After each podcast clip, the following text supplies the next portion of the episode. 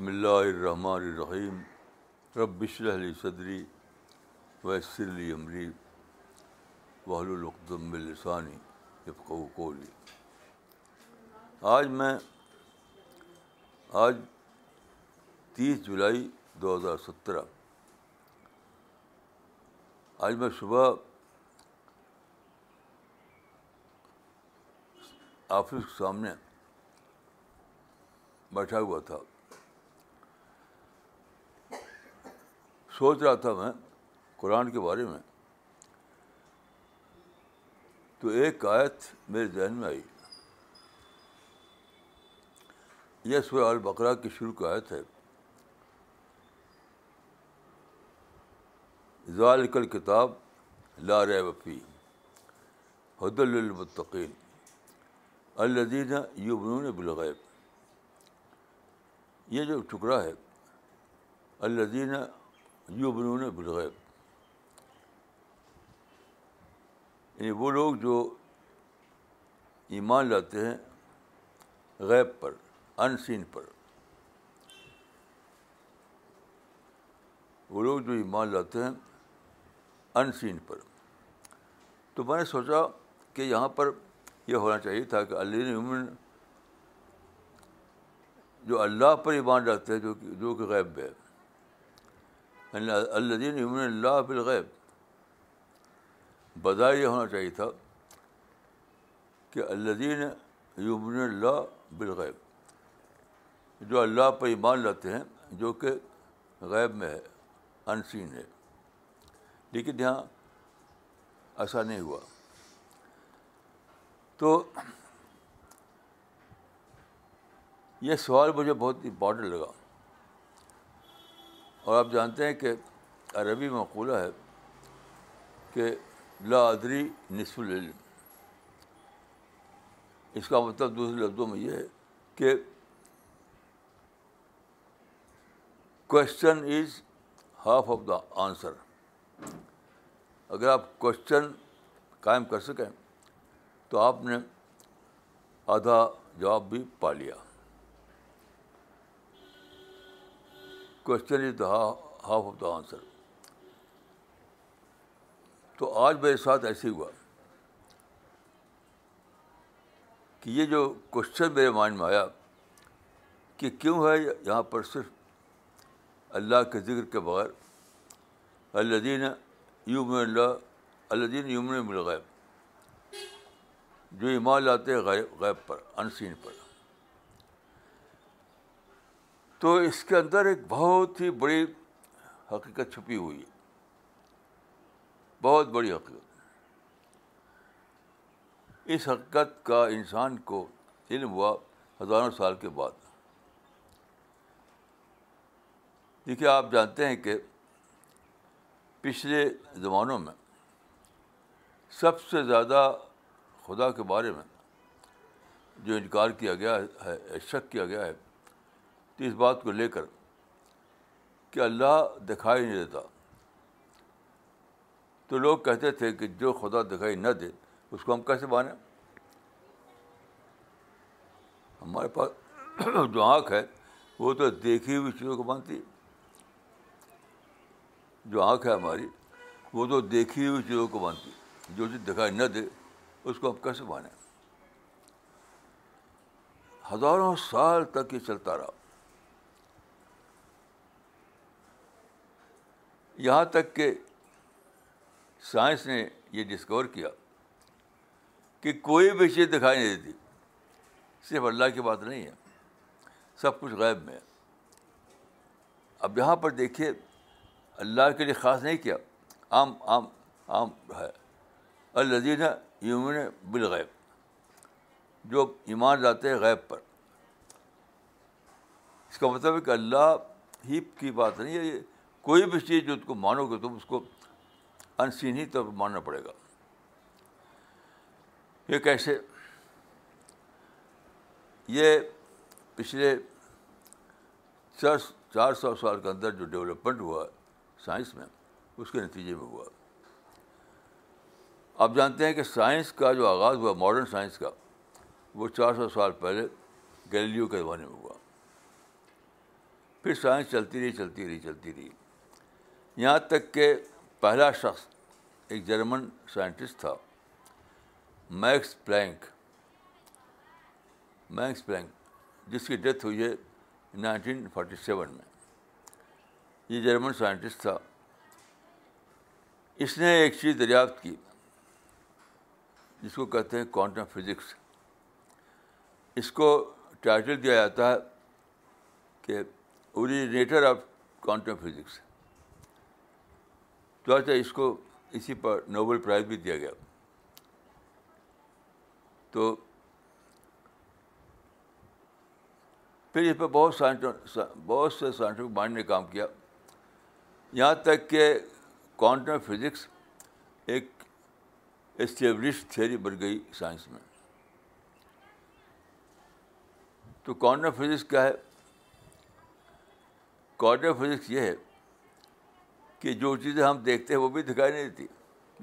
یہ اس کا اثر ہے. یہ بہت ہی عجیب بات ہے. چنانچہ دیکھیے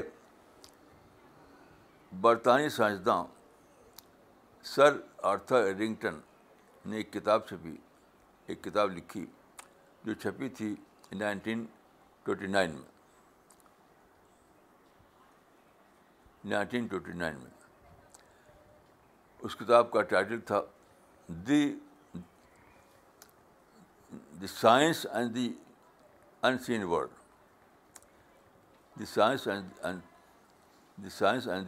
ورلڈ. تو اس نے لکھا اس کتاب میں کہ جس میز پر میں کام کر رہا ہوں وہ لکڑی کی میز ہے، لیکن اگر میں اور زیادہ جاننے کی کوشش کروں تو آخر میں وہ الیکٹران کا ایک مجموعہ ہے. بظاہر دیکھتے ہیں وہ لکڑی کی میز ہے، لیکن آخری تجزیے میں وہ الیکٹران کا، بے شمار الیکٹران کا مجموعہ ہے، اور الیکٹران دکھائی دیتے نہیں. تو کیا صرف اللہ سبحانہ وتعالی انسین نہیں ہے، میز بھی انسین ہے. یہ کتاب اس کی بہت زبردست کتاب ہے. یہ لکھی تھی اس نے 1929 میں. تو گویا قرآن نے اول دن ہی اشارہ کر دیا تھا کہ غیبی پر تم کو ایمان لانا پڑے گا، انسین پر ہی ایمان لانا پڑے گا، کیونکہ سین تو کوئی چیز ہے نہیں. پہلے انسان نہیں جانتا تھا کہ ہماری چیزیں جو ہے وہ سب الیکٹران کا مجموعہ ہے، ایٹم کا مجموعہ ہے. پہلے جانتا نہیں تھا آدمی. پھر دھیرے دھیرے ایٹم دریافت ہوا، پھر دھیرے دھیرے الیکٹران دریافت ہوا، پھر دھیرے دھیرے سب ایٹمک پارٹیکل دریافت ہوئی سائنس کی ڈسکوری کے تحت. تب یہ جان کر انسان نے جانا کہ اس دنیا میں سب کچھ غائب ہی ہے. جس چیز کو آپ سمجھتے ہیں کہ وہ دکھائی دیتا ہے وہ بھی حقیقت میں غائب ہے، کیونکہ وہ الیکٹران کا مجموعہ ہے ہر چیز، اور الیکٹران آپ دیکھ نہیں سکتے.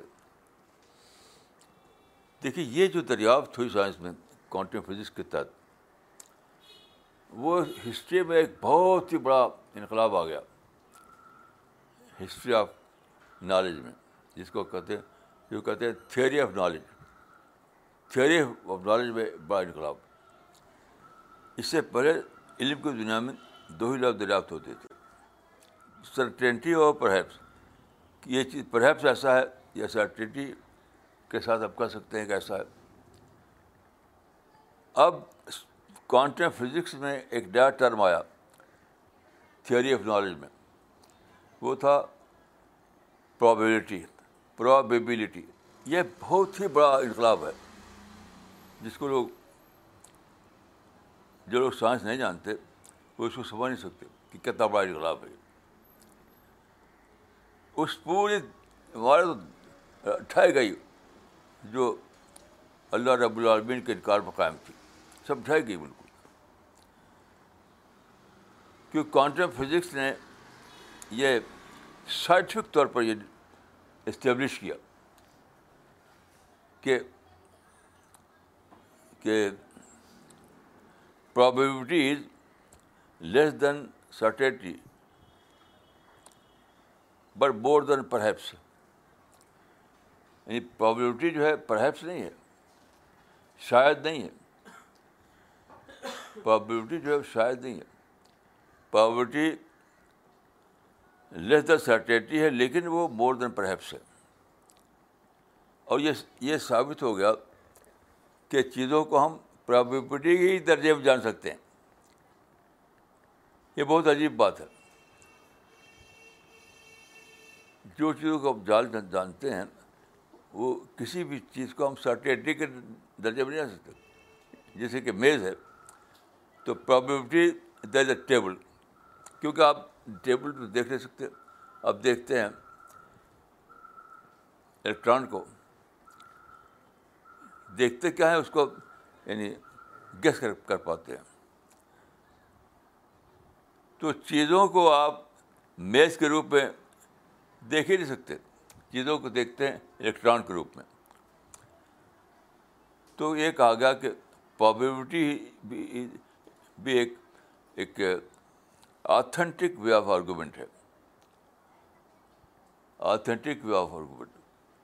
اور یہ مان لیا گیا کہ probability less than certainty but it is more than perhaps. یہ کتنی بڑی بات یہ چھپی ہوئی تھی اس آیت میں. میں سوچنے لگا, یعنی پہلے کبھی نہیں مجھے یہ سوال آیا تھا میرے ذہن میں آج صبح. الذین یؤمنون بالغیب, یہ کیوں نے کہا کہ الذین یؤمنون اللہ بالغیب؟ سورہ بقرہ کی آیت میں یہ نہیں کہا گیا الذین یؤمنون اللہ بالغیب, یہ نہیں کہا. اس معنی کہ سب کچھ غیب ہے, اللہ غیب میں ہے تو چیزیں بھی غیب میں ہیں. آپ کی ماں بھی غیب میں ہے, آپ کا بیٹا بھی غیب میں ہے, آپ کی میز بھی غیب میں ہے, یعنی حقیقت کی نظر سے, گہری نظر سے دیکھنے میں, یعنی ڈیپ میں جا کر اگر آپ جاننا چاہیں کہ کیا ہے, اس کی کنہ کیا ہے, اس کی حقیقت کیا ہے, تو معلوم ہوگا کہ حقیقت میں تو الیکٹران ہے سب. یعنی پانی بھی الیکٹران, ہاتھی بھی الیکٹران, درخت بھی الیکٹران, انسان بھی الیکٹران, آپ کے ماں باپ بھی الیکٹران. اور الیکٹران دکھائی دیتا نہیں. تو اس آیت میں بہت ہی بڑا ایک چھپا ہوا تھا کہ اے انسان, تو یہ کہتا ہے کہ اللہ کو میں دیکھتا نہیں تو میں کیسے مانوں اس کو. اس پہ غور کیجیے, اس آیت میں یہ چھپا ہوا ہے کہ قرآن یہ کہہ رہا ہے کہ اے انسان, تو کہتا ہے کہ میں اللہ کو نہیں دیکھتا تو میں کیسے مانوں اس کو. لیکن اس کائنات میں جو لا آف نیچر ہے اس کے اندر میں نے جو علم چھپا رکھا ہے وہ ایک دن ظاہر ہوگا. سائنس کیا ہے؟ سائنس نام ہے جو علم چھپا ہوا تھا نیچر میں, اسی کو ڈسکور کرنے کا. تو یہ آیت وہ کہہ رہی کہ انسان ایک دن آئے گا جب کہ اس نیچر میں جو علم میں چھپا رکھا ہے وہ کھلے گا, وہ ظاہر ہوگا, اور پھر تم جان لو گے کہ سب کچھ اس دوران میں غیبی میں لکھا اللہ نے. یعنی اللہ نے اگر یہ مانگ کی آپ سے, انسان سے, کہ اللہ کو مانو غیب میں بغیر دیکھے ہوئے, تو یہ اللہ تعالیٰ نے کی رحمت کا تقاضا ہوا کہ انسان کو کوئی مصیبت نہ ڈالے. یہ رحمت ہے, یہ رحمت کی بات ہے یہ, کہ اللہ نے تمام چیزوں کو انسین بنا دیا, تمام چیزوں کو انسین بنا دیا. کہ جب تم دریافت کرو گے یونیورس کو, نیچر کو اور اس کائنات کو, تو تم جانو گے کہ حقیقت کے اعتبار سے جہاں سب کچھ انشین ہے تو خدا بھی انشین ہے، تو مجھے اگر یہ مانتا ہوں تو وہ ماننا پڑے گا. مجھے اگر میں خدا کا انکار کروں تو مجھے پوری کائنات کا انکار کرنا پڑے گا. اس بنیاد پر اگر آپ انکار کریں کہ خدا دکھائی نہیں دیتا، میں کیسے مانوں اس کو؟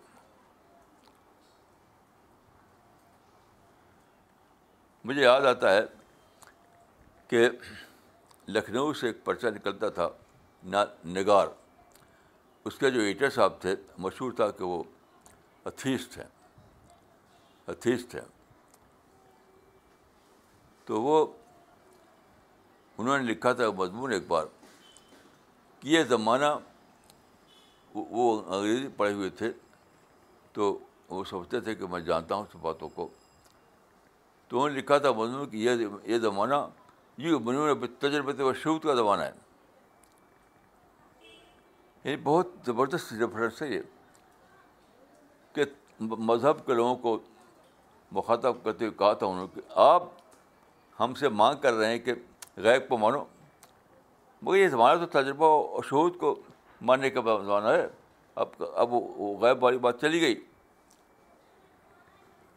یعنی تم ہم سے مانگ رہے ہو یومن بالغیب، اب زمانہ تو یومن بالتجربہ شہود ہے. لیکن یہ تھی نیوٹن کے زمانے کی فزکس، گلیلیو اور نیوٹن کے زمانے کی فزکس تھی. لیکن یہ فزکس بات کی ریسرچ میں باقی نہیں رہی، ہوتے ہوتے یہاں تک ہوا کہ آپ کے دنیا میں کوانٹم فزکس کا زمانہ آ گیا، یعنی وہ فزکس ختم ہو گئی جو نیوٹن کے زمانے میں تھی، کوانٹم فزکس کا زمانہ آ گیا. اور اس نے یہ بتایا کہ یہ فرق ہے ہی نہیں، جو یہ کہا تھا نگار کے ایڈیٹر نے کہ زمانہ یہ انہوں نے تجربہ و شہود کا زمانہ ہے، وہ بھی زمانہ ختم ہو گیا. اب تو پورا علم یومن بالغیب پر قائم ہے، یعنی میز کو بھی آپ کو ماننا پڑے گا اسی اصول سے جس اصول سے آپ اللہ رب العالمین کو مانتے ہیں. اس میں دیکھیے کتنا یقین بھرا ہوا ہے کہ قرآن اللہ کی کتاب ہے، پیغمبر جو آئے وہ حقیقی علم لے کر آئے. کتنا یقین ہے،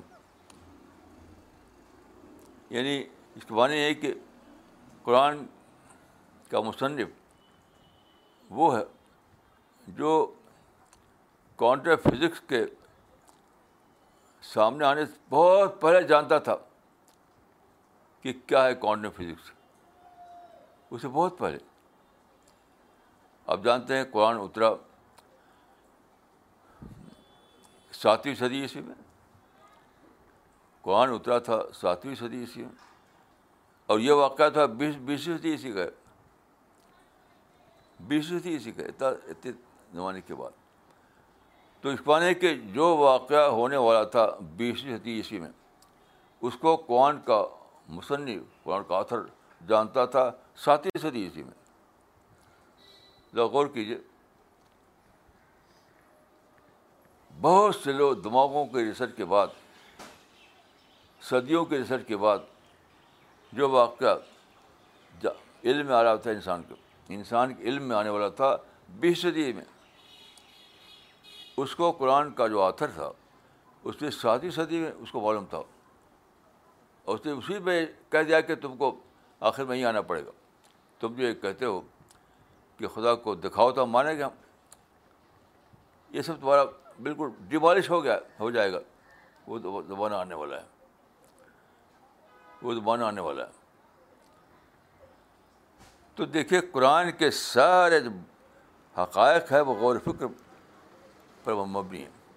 اسی لیے جو نظریہ نکالا گیا ہے وہ اس کا نظم، آرڈر، وہ سمجھتے ہیں کہ فہم قرآن کی جو کنجی ہے، ماسٹر کنجی، وہ آرڈر کو جاننا. یہ تو مجھ کو بالکل ریڈیکولس معلوم ہوتا ہے، ریڈیکولس. فہم و قرآن کی کلید ہے تدبر. ان لوگوں نے یہ نہیں سوچا کہ کہاں لکھا ہوا قرآن میں یہ فہم و قرآن کی کلید ہے آرڈر نظم، یہ تو کہیں لکھا ہوا ہے نہیں. لیکن یہ لکھا ہوا ہے کہ قرآن میں تدبر کرو تب قرآن کے گہرے معنی کو معلوم ہوگا. کیسی عجیب بات ہے کہ جو چیز قرآن میں لکھی ہوئی نہیں ہے اس کو تو جانا لوگوں نے، اور جو لکھی ہوئی اس سے بے خبر ہو گئے. اگر ترتیب، اگر یہ نظم اور آرڈر فہم قرآن کلید تھی تو قرآن میں لکھا ہوا کیوں نہیں ہے؟ لکھا کیوں نہیں ہے؟ قرآن میں تو لکھا ہوا ہے کہ تدبر کرو، تفکر کرو، تب جو قرآن کی گہری باتوں کو جانو گے. خود سے نکال لیا کچھ لوگوں نے کہ قرآن میں نظم کو دریافت کرو. خیر ایک ضمنی بات تھی، لیکن چونکہ میں محسوس کرتا ہوں کہ جو لوگ پھنسے ہوئے ہیں نظم کے کانسیپٹ میں وہ قرآن کے گہری معنی سے بے خبر ہیں. جو لوگ پھنسے ہوئے ہیں اس اس اس اس اس کانسیپٹ میں کہ صورتوں کے درمیان نظم، آیتوں کے درمیان نظم، پورے قرآن میں نظم، جو پھنسے ہوئے ہیں وہ قرآن کے گہرے معنی سے بالکل بے خبر ہیں. بالکل بے خبر ہیں. مثلا دیکھیے، حال میں ایک کتاب میں نے پڑھی، ایک بہت بے عالم کتاب ہے، وہ بہت بالغ کتاب ہے. وہ لکھتے ہیں کہ اسلام کا جو ٹارگیٹ ہے وہ ہے دنیا میں ظلم کو مٹانا، دنیا میں ظلم کو مٹانا، یہ ٹارگیٹ ہے. کہاں لکھا ہو؟ اب میں نے سوچا کہ قرآن میں لکھا ہوا ہے. سارے قرآن میں کہیں یہ لکھا ہوا نہیں ہے قرآن کہ اسلام کا نشانہ ہے ظلم کو مٹانا. یہ اسی لیے کہ وہ آرڈر خود ساختہ طور پر کچھ نظم دریافت کر لیا، سمجھے کہ سب کچھ معلوم ہو گیا. دیکھیے ظلم کو مٹانا ٹارگٹ ہو نہیں سکتا. کیوں؟ جب آپ یہ نظریہ بنائیں کہ ہمیں دنیا سے ظلم کو مٹانا ہے تو جانتے کیا ہوتا ہے؟ ہر ظلم کے پیچھے کوئی ظالم ہوتا ہے. یعنی کچھ لوگ پاور آف سیٹ پہ بیٹھے ہوئے ہیں، اتھارٹی کی سیٹ پہ بیٹھے ہوئے ہیں، انہیں کو آپ کہتے ہیں کہ ظلم کر رہے ہیں. جس چیز کو آپ ظلم کہتے ہیں وہ آپ کا اپنا لفظ ہے، اپنا لفظ ہے. میرے نتیجے بھی تناول باللقاب ہے. انہوں نے خود تو نہیں کہا کہ ہم ظلم کرنا ہے، آپ کہتے ہیں کہ وہ ظلم کر رہے ہیں، پھر آپ کہتے ہیں کہ ہمیں مٹانا ہے. اب دیکھیے کہ جس کو آپ ظالم بتائیں گے وہ اس کے پاس تو طاقت ہے، تو وہ ظاہر کہ وہ ریسسٹ کرے گا، وہ جواب بھی کارروائی کرے گا. تو پھر آپ کے اور ان کا درمیان ٹکراؤ.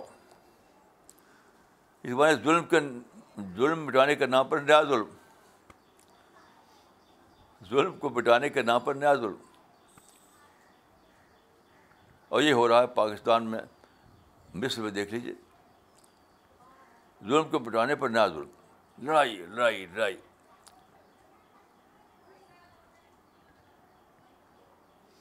تو یہ نشانہ ہو ہی نہیں سکتا اسلام کا. لیکن جو لوگ صحیح طرز فکر ان کے اندر نہیں ہے، صحیح تدبر نہیں ہے ان کے اندر، تو کسی اور بات کو لے کر کہہ دیتے ہیں کہ یہ قرآن کا نشانہ ہے، حالانکہ وہ نشانہ ہوتا نہیں. تو خیر میں یہ کہہ رہا تھا کہ قرآن کے جو بڑی بڑی آیتیں ہیں، قرآن کے جو بڑے بڑے مفاہیم ہیں، قرآن کے جو بڑی بڑی حقیقتیں ہیں، وہ غور فکر سے معلوم ہوتی ہیں. جس کی ایک مثال میں نے دی، الذین یؤمنون بالغیب، کہ آپ کو ایک سوال پیدا کرنا ہوگا، سوال پیدا کرنا ہوگا. تو سوال سے کیا آئے گا آپ کے اندر؟ وہ آئے گا سینس آف انکوائری آئے گا. تو سینس انکوائری آپ کو مجبور کرے گا آپ سوچیں سوچیں سوچیں تو پھر ایک نئی حقیقت تک آپ پہنچیں گے. تو اصل چیز ہے رائٹ کوشچننگ, پھر اسپرٹ آف انکوائری, پھر غور فکر, پھر حقیقتوں کی دریافت. یہ ایک پروسیس ہے, یہ ایک پروسیس ہے. تو اگر آپ چاہتے ہیں کہ قرآن میں جو گہرے معانی ہیں ان کو دریافت کریں تو آپ تدبر کرنا سیکھیے, تفکر کرنا سیکھیے. میں خود اس سے بےخبر تھا, آج ہی میں جانا اس کو تدبر کے ذریعے کہ یہ عمر بالغیب میں ایک بہت بڑی حقیقت چھپی ہوئی ہے. الذین یؤمنون بالغیب ایک بہت بڑی حقیقت, یعنی یہ تاریخ کے سارے انسانوں کو یہ قرآن یہاں چیلنج کر رہا ہے. چیلنج کہ تم سمجھتے ہو کہ خدا دکھائی نہیں دیتا اس لیے خدا نہیں ہو سکتا, دکھائی نہیں دیتا اس لیے خدا ہے بھی نہیں. لیکن تمہارا یہ مفروضہ ہے, تمہارا سپوزیشن ہے, ایک دن آئے گا کہ بالکل یعنی بیسلیس ثابت ہو جائے گا. اور وہ دن آیا کہ جس کو میکس پلانک نے شروع کیا تھا, وہ اوریجنیٹر تھا اس کا. پھر کوانٹم تھیوری اسٹیبلش ہو گئی اور پھر معلوم ہوا کہ حقیقت کیا ہے. اس معنی ہوا کہ ساری چیزیں ہی انسین ہیں. تو اللہ رب العالمین نے, اور دیکھیے ایک بات یہ ہے اللہ نے کیوں ایسا کیا. سائنس کے جو حقیقتیں معلوم ہوئی ہیں انکلوڈنگ کوانٹم فزکس, اس کے لیے انسان کو تدبر کرنا پڑا, ڈسکور کرنا پڑا. تو اللہ تعالیٰ نے پوری سائنس کو, پورے لا آف نیچر کو مخفی حالت میں ڈال دیا تاکہ انسان سوچے, آدمی چیزوں کو ڈسکور کرے. اور جانتے ہیں آپ کے ڈسکوری سے انسان کو جو جوائے ملتا ہے وہ کسی اور چیز میں نہیں ملتا. تو اللہ تعالیٰ نے دنیا کی تمام چیزوں کو انسان کے لیے میٹر آف ڈسکوری بنا دیا. ڈسکور کر کے جانو, بجلی کو جانو ڈسکور کر کے, ہوا جہاز کی ٹیکنالوجی جانو ڈسکور کر کے, ماڈرن کمیونیکیشن جو ہے اس کو جانو ڈسکور کر کے. اسی طریقے سے تم اپنے خالق کو جانو ڈسکور کر کے, خالق تمہارے لیے ڈسکوری بن جائے. اس پر سوچتے ہوئے وہ آیت مجھے یاد آئی جو ہے وما خلقت الجن والانس الا لیعبدون, میں نے پیدا کیا انسان کو اس لیے کہ وہ اللہ کی عبادت کریں, خالق کی عبادت کریں. دیکھیے اس میں ایک چیز چھپی ہوئی ہے. یا وضو سے براد ہے یا رفون یعنی معرفت. تو اس میں ایک چیز چھپی ہوئی ہے کہ انسان سے یہ مطلوب ہے کہ وہ سیلف ڈسکورڈ معرفت پر کھڑا ہو, یعنی معرفت کو ڈسکور کرے وہ, پھر اس پر کھڑا ہو, عبادت کرے اور اللہ کے حقوق ادا کرے. تو یہاں لیا بدول کا مطلب ہے سیلف ڈسکورڈ معرفت کھڑا ہونا. لیا بدول کا مطلب ہے سیلف ڈسکورڈ معرفت پر کھڑا ہونا اور پھر اس کے بعد عبادت اور اللہ کے حقوق ادا کرنا. تو چیزوں کو اللہ نے جو غیب میں رکھا ہے بظاہر, وہ اس لیے کہ انسان ڈسکور کر کے جانے. تو چیزوں کو ہم ڈسکور کر کے جانتے ہیں, ایسے ہم اللہ کو بھی ڈسکور کر کے جانیں گے. تو جو یقین آئے گا, جو جوائے آئے گا, وہ بے پناہ ہوگا, بے پناہ. جو اللہ سے تعلق پیدا ہوگا وہ بے پناہ ہوگا.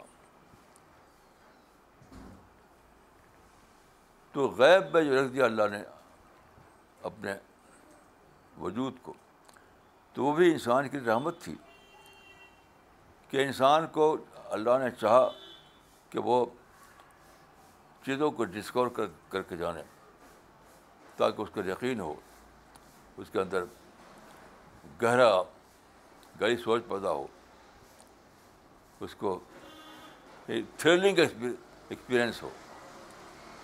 تھرلنگ ایکسپیرئنس جب آپ ڈسکور کر کے جانتے ہیں تو آپ کو ایک تھرل آتا ہے.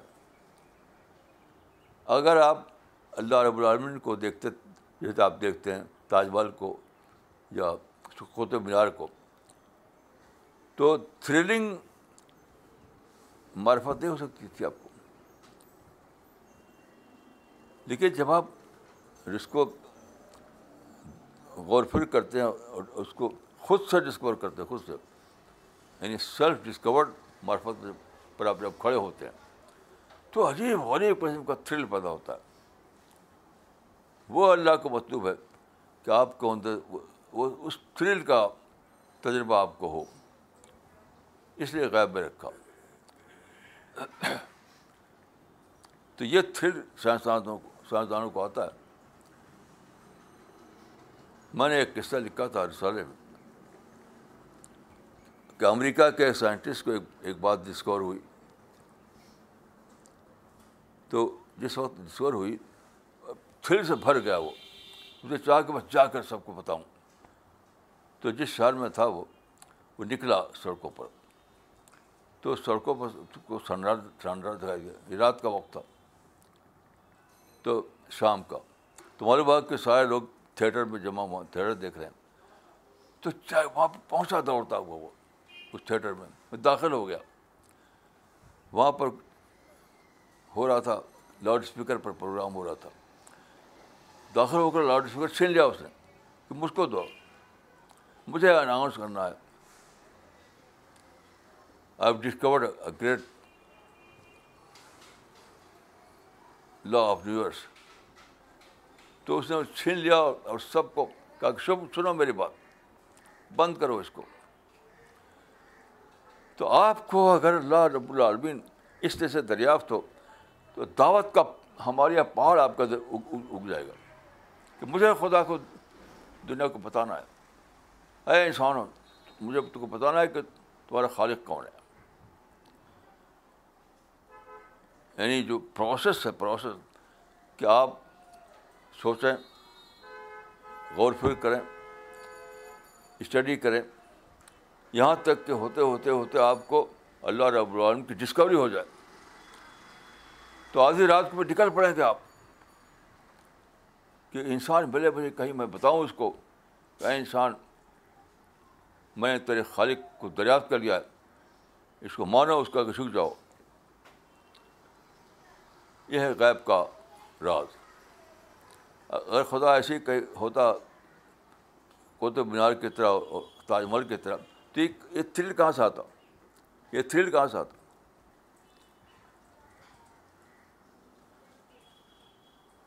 تو یہ سب قرآن کی گہرے معنی غور فکر سے معلوم ہوتے ہیں, تدبر سے معلوم ہوتے ہیں. تو قرآن خزانہ معرفت ہے بلا شبہ,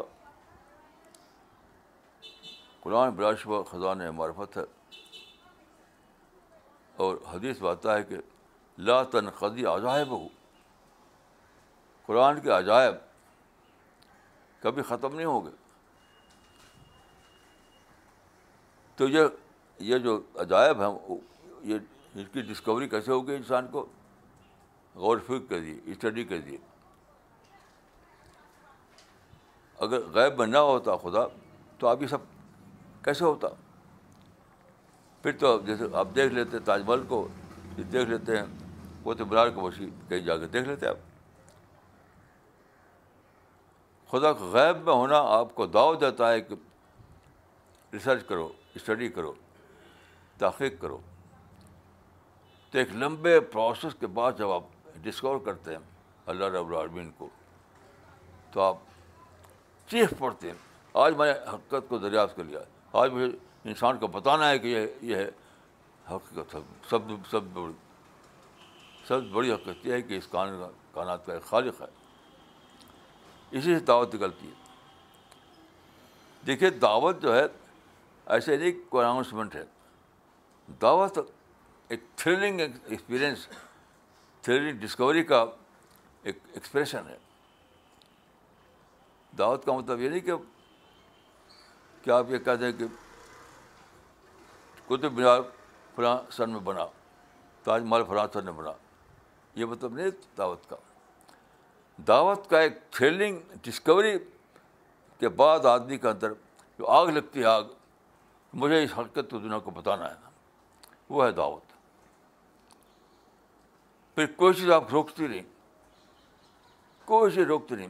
آپ کے وسائل کم ہیں یا زیادہ, کچھ آپ کو اس کی پرواہ نہیں ہوتی.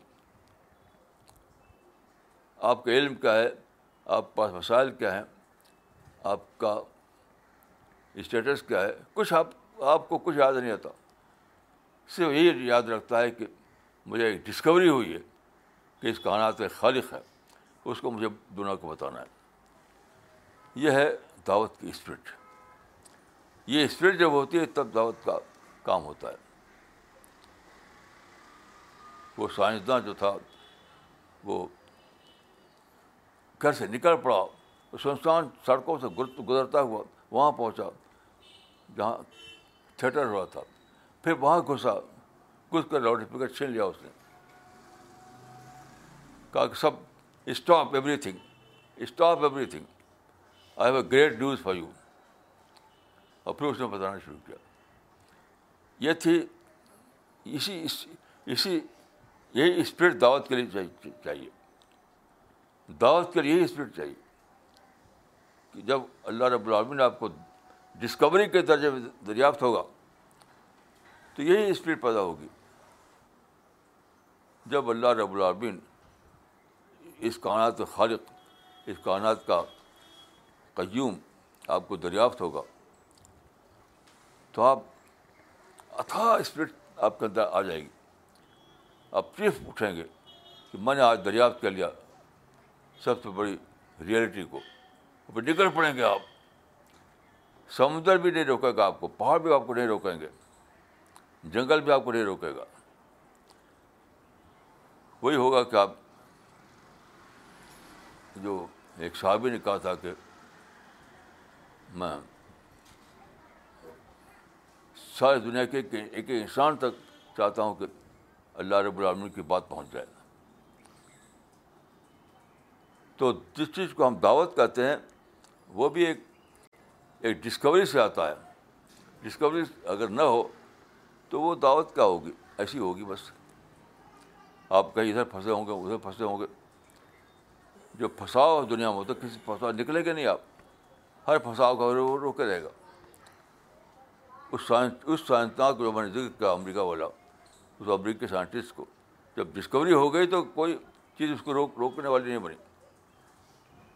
اس کا اولاد, اس کی فیملی, اس کا گھر, اس کا بزنس, سب بھول گیا. وہ سب بھول گیا. وہ فیملی بھول گئی, گھر بھول گیا, سب کچھ بھول گیا. اور ایک ہی چیز اس کو یاد رہی کہ میں نے ایک چیز ڈسکور کی ہے, وہ مجھے دنیا کو بتانا ہے. وہ گھر سے نکل پڑا وہ.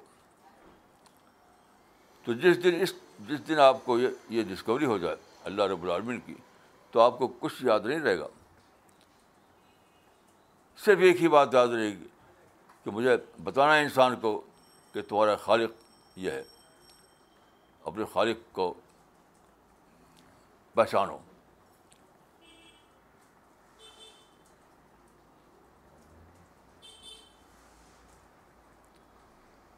تو یہ آیت جو میں نے بتائی آپ کو, یہ آیت تو میں بچپن سے پڑھتا ہوں. جب گاؤں کے مدرسے میں جب میں نے پڑھا تھا, گاؤں کے مدرسے میں قرآن پڑھایا گیا تھا مجھ کو, تو شروع بھی آیت پڑھی تھی. گاؤں کے جو ہمارے گاؤں میں ایک مدرسہ تھا, وہاں ایک عالم تھے جو بچوں کو پڑھایا کرتے تھے, تو میں بھی وہاں داخل کیا گیا. تو وہاں ہم نے قرآن ناظرہ پڑھایا انہوں نے. تو اس وقت ہمیں کچھ پتہ نہیں تھا اس آیت میں کیا لکھا ہوا ہے, لیکن بہت لمبی مدت تک سوچتے جس اور اسٹڈی کرتے کرتے یہ دریافت ہوئی کہ اس قرآن کی اس آیت میں تو بہت ہی انقلابی بات کہی گئی ہے. یہ آیت ساری دنیا کے انسانوں کو ایڈریس کر رہی ہے. کیا ہے انسان؟ تو کہتا ہے کہ خدا کا میں اس وقت مانوں گا جب میں اس کو دیکھوں. تو کچھ دن یہاں انتظار کر علم کا دریا ہے وہ جب پہنچے گا اپنے کلمنیشن پر تو تم جان لو گے کہ یہ تمہارا مطالبہ بھی غلط ہے. صرف اللہ نہیں، ساری چیزیں انسین ہیں، سب کچھ انسین ہے.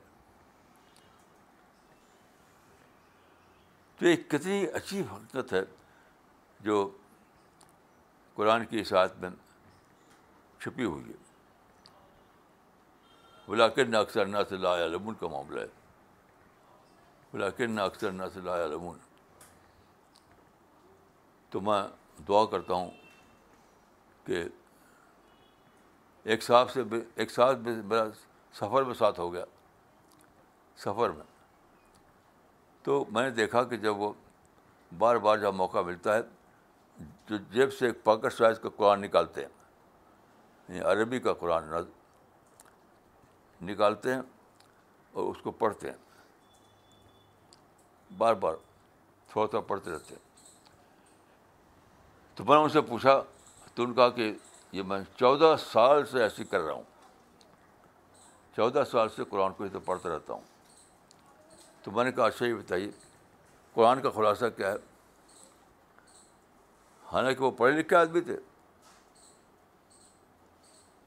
تو انہوں نے جانتے کیا کہا؟ یہ تو ہم نے سوچا نہیں، ہم تو ثواب کے لیے پڑھتے ہیں. مجھے اچھی طرح یاد ہے انہوں نے یہ کہا تھا کہ اب تو ہم جانتے نہیں قرآن کا خلاصہ، ہم تو ثواب کے لیے پڑھتے ہیں. تو سارے مسلمان بس یہی کرتے ہیں. حتیٰ کہ مجھے تو ایسا لگتا ہے کہ لوگوں نے تفسیریں لکھی ہوگی ثواب کے لیے، جنہوں نے تفسیریں لکھی ہوگی ثواب کے لیے.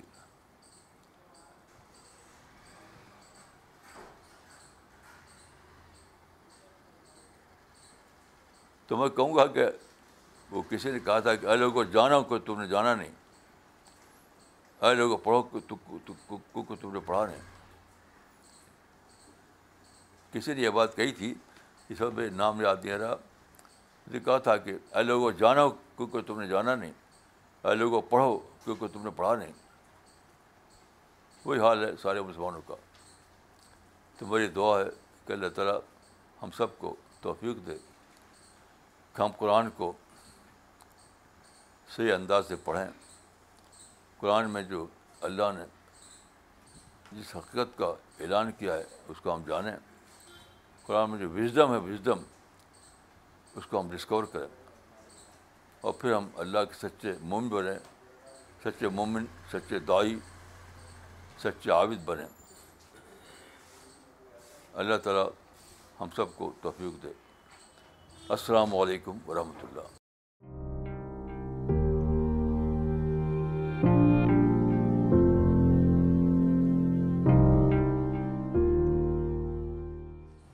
Okay, we will start with the question answer session now. But before we do that, we want to announce the release of a new book of Maulana Sahab, which is titled Reflections on Life and Death. This is a translation of some of his works from Al-Risala magazine, and it is published by Goodword Books. You can get this book from www.goodwordbooks.com. I will request Maulana Sahab to release this new book. ایسے ماشاء اللہ میں دعا کرتا ہوں کہ کتاب لوگوں تک پہنچے اور اس سے لوگوں کو فائدہ ملے ان شاء اللہ. جن لوگوں نے اس میں کام کیا ہے ان کو اللہ تعالیٰ اچھے سے اچھا ریوارڈ عطا فرمائے. Okay, so we will now start with the question answer session. First, I will take up the comments which have come from different parts of the country and outside India. مولانا پہلا comment بھیجا ہے شاد حسین صاحب نے Srinagar سے. انہوں نے لکھا ہے thrilling illustration of Al-Ghaib in today's lecture. Riyadh thrilling illustration of Al-Ghaib in today's lecture. Al-Ghaib. ریاض بھٹ صاحب نے شری نگر سے لکھا ہے realization of unseen God is to be a self-discovery rather than an inherited belief. That is my take from today's lecture.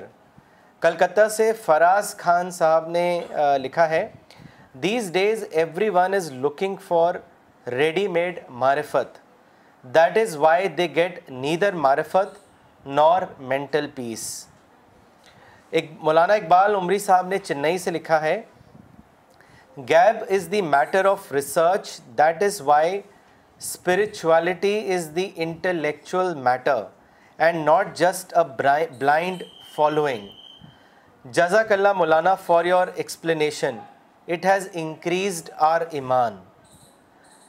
Doctor نغمہ صدیقی نے دلی سے comment بھیجا ہے Today I understood the meaning of Iman bil Ghaib and how it starts with the discovery of God while unseen and leads to the true spirit of Dawa Illallah out of a sense of discovery. Jazakallah Mulana.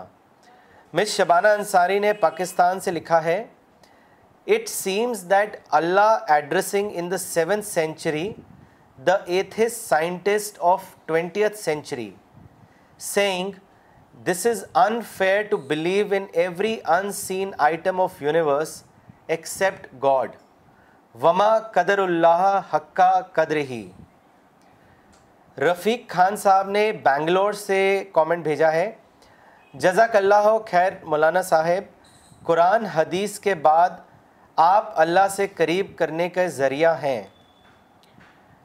مس کرتولین نے Srinagar سے لکھا ہے discovering laws of nature on its own efforts by pondering and contemplation is thrilling and ever lasting and after discovering glorification of God becomes inevitable.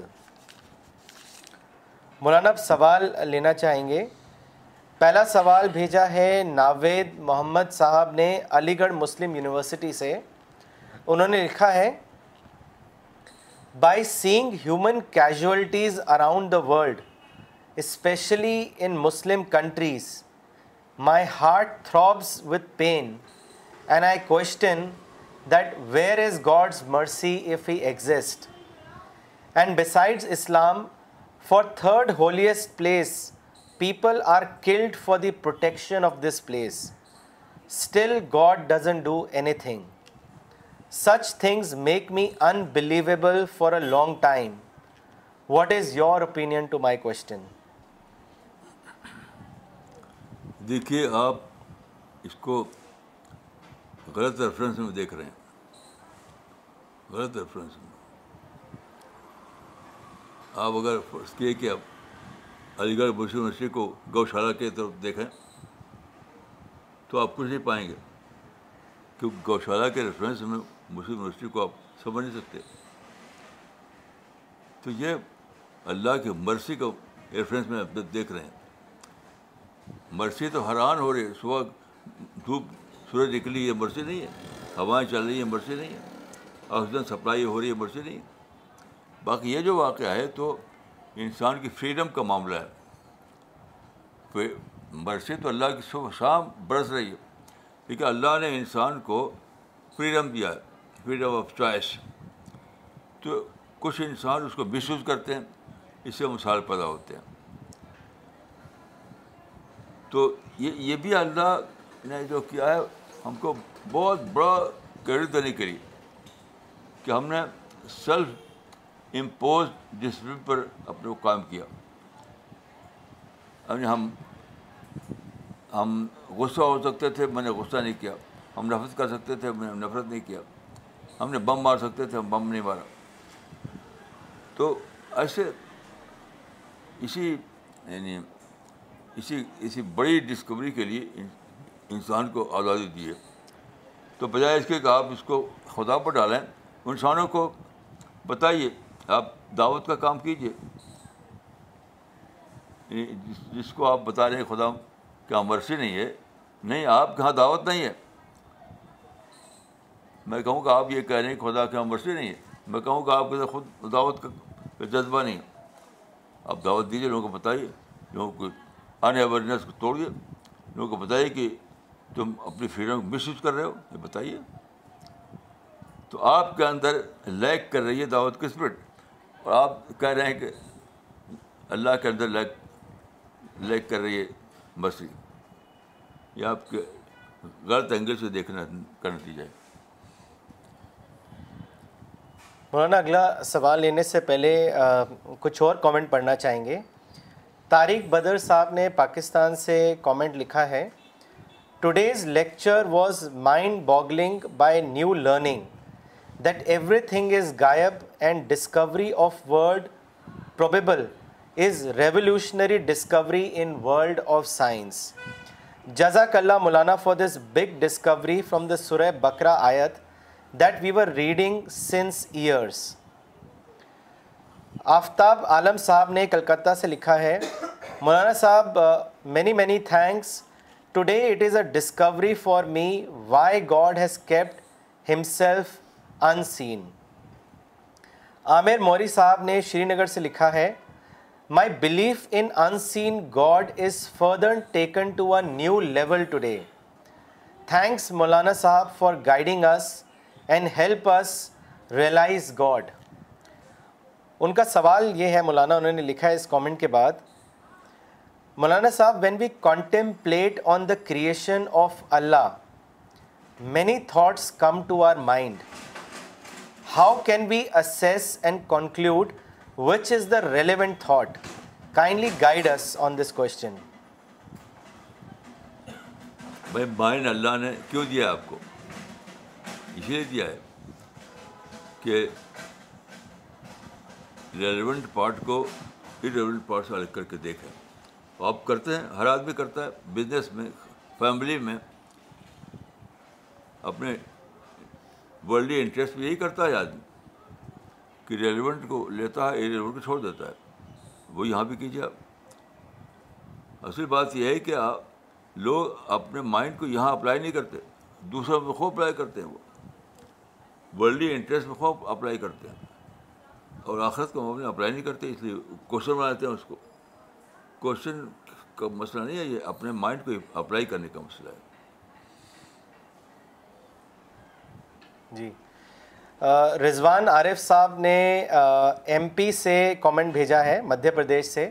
انہوں نے لکھا ہے, جزاک اللہ مولانا, I have never seen the verses of Quran from the point of view you shared today. Taufiq Khan صاحب نے comment لکھا ہے یو پی غازی پور سے, مولانا صاحب آپ کی تقریر سن کر میرا مائنڈ تھرل ہو جاتا ہے اور اللہ پر یقین اور بھی زیادہ بڑھ جاتا ہے. جزاک اللہ.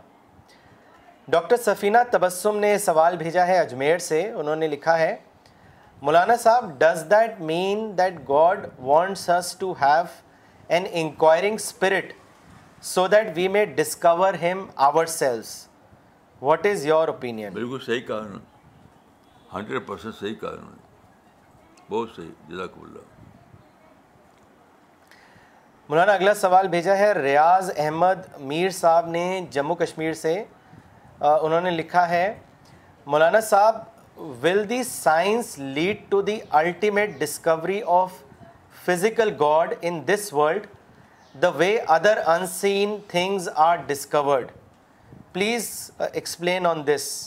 Bhai wo to discovery ho chuki hai, hone wale nahi hai. Sachi baat hai ki science ka jo safar tha wo right way mein ho raha tha. Yani Sir James Dean, Arthur Eddington, اس طرح کے بہت سے لوگ پیدا ہوئے. تو اس کو میں کہوں گا کہ تھیٹیکل سائنس میں سفر ہو رہا تھا, وہ وہی جا رہا تھا, لیکن درمیان میں آ گیا اپلائڈ سائنس. یعنی جو چیزیں دریافت ہوئی، جو موٹر کار، ہوائی جہاز دنیا بھر کی ہیں، تو سائنس جو ہے انڈسٹریلائز ہو گئی، سائنس کو لون انڈسٹریلائز کر لیا، تو سائنس بڑے بڑے سائنٹفک مائنڈ جو ہیں وہ چلے گئے سائنٹفک اس میں انڈسٹریل ورلڈ میں. اب وہ ریسرچ کر رہے ہیں کہ کیسے امپروو کیا جائے جہاز کو، کیسے امپروو کیا جائے موٹر کو، کیسے امپروو کیا جائے یعنی سویلائزیشن کو.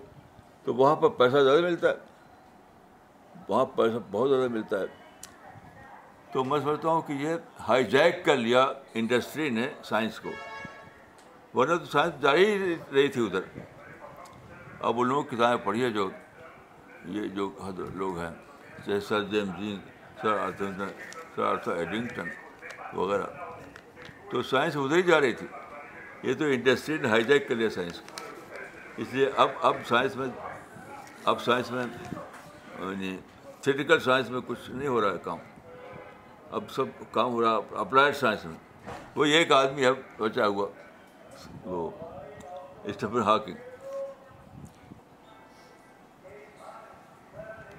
جی مولانا، اگلا سوال لکھنؤ سے بھیجا ہے رضی صاحب نے. انہوں نے لکھا ہے، مولانا an educated person who has scientific mind discovers God and believes in him. Similarly, a less educated person who does not have a scientific bent of mind also believes 100% in God through tadabbur and tafakkur. So will the degree of faith differ among the two? I mean, will an educated scientific based man be placed higher in marifat than a less educated mind? What is your opinion? دیکھیے، اسلام کا جو criterion ہے وہ بیس کرتا ہے quality پر، quantity پر نہیں. یعنی qualitative sense میں کس کا درجہ کیا ہے وہ دیکھا جائے گا، کوالٹیٹیو سینس میں نہیں دیکھا جائے گا.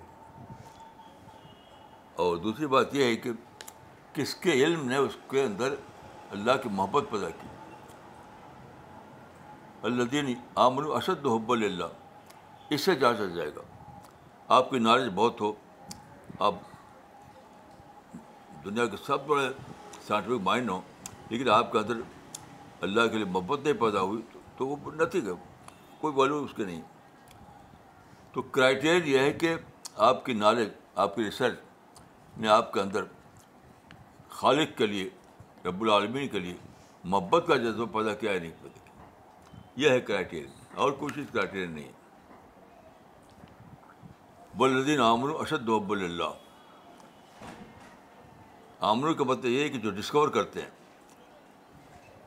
اس کا مطلب یہ ہے کہ جو اللہ کو ڈسکور کرتا ہے وہ اللہ سے بہت زیادہ محبت کرنے والا بن جاتا ہے. تو آپ کی اگر ڈسکوری اللہ کی طرف ہو رہی ہو تو جانچا یہ جائے کہ آپ کے اندر اللہ سے محبت کتنی پیدا ہوئی، درجہ اسی سے بنے گا. والذین آمنوا اشد حبا للہ، اس معاملے میں بہت ہی واضح آیت ہے. مولانا، اگلا سوال اسی سے جڑا ہوا ہے جو بھوپال سے بھیجا ہے رضوان عارف صاحب نے. انہوں نے لکھا ہے کہ مولانا صاحب، I have a question here, what about the people who quote حدیث ریگارڈنگ نماز and say that those who are praying Salat are guaranteed on the path of truth and Islam. Does merely offering namaz make them virtuous over all others? Giving physical worship too much importance over all other? Could you please clarify on this?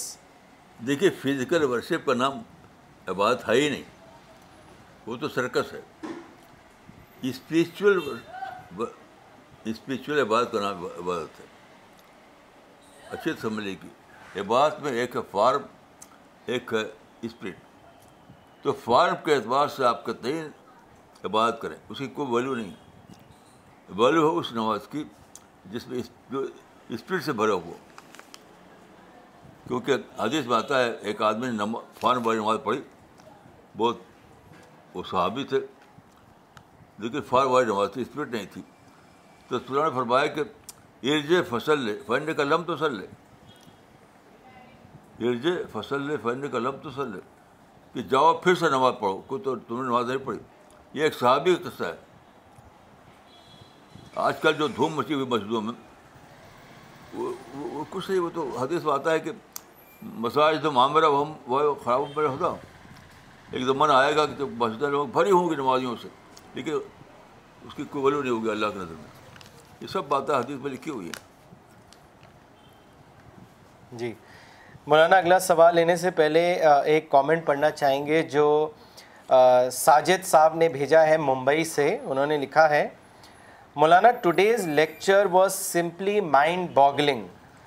The way you have explained the meaning of the verse was very enlightening and full of deep meaning.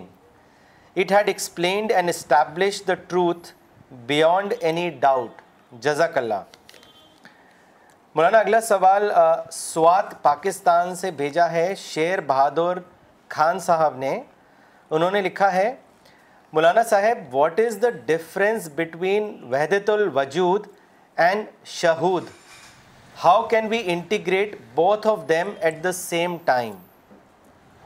میں تو دونوں ہی غلط سمجھتا ہوں، اور دونوں کو میں ایک ہی سمجھتا ہوں. مجھ سے بہت پوچھیے، آپ مجھ سے بہت پوچھیے. بہت شہود پر ان کو لقب دیا گیا بہت بڑا، یعنی مرید الفسانی، لیکن میں نہیں مانتا اس کو.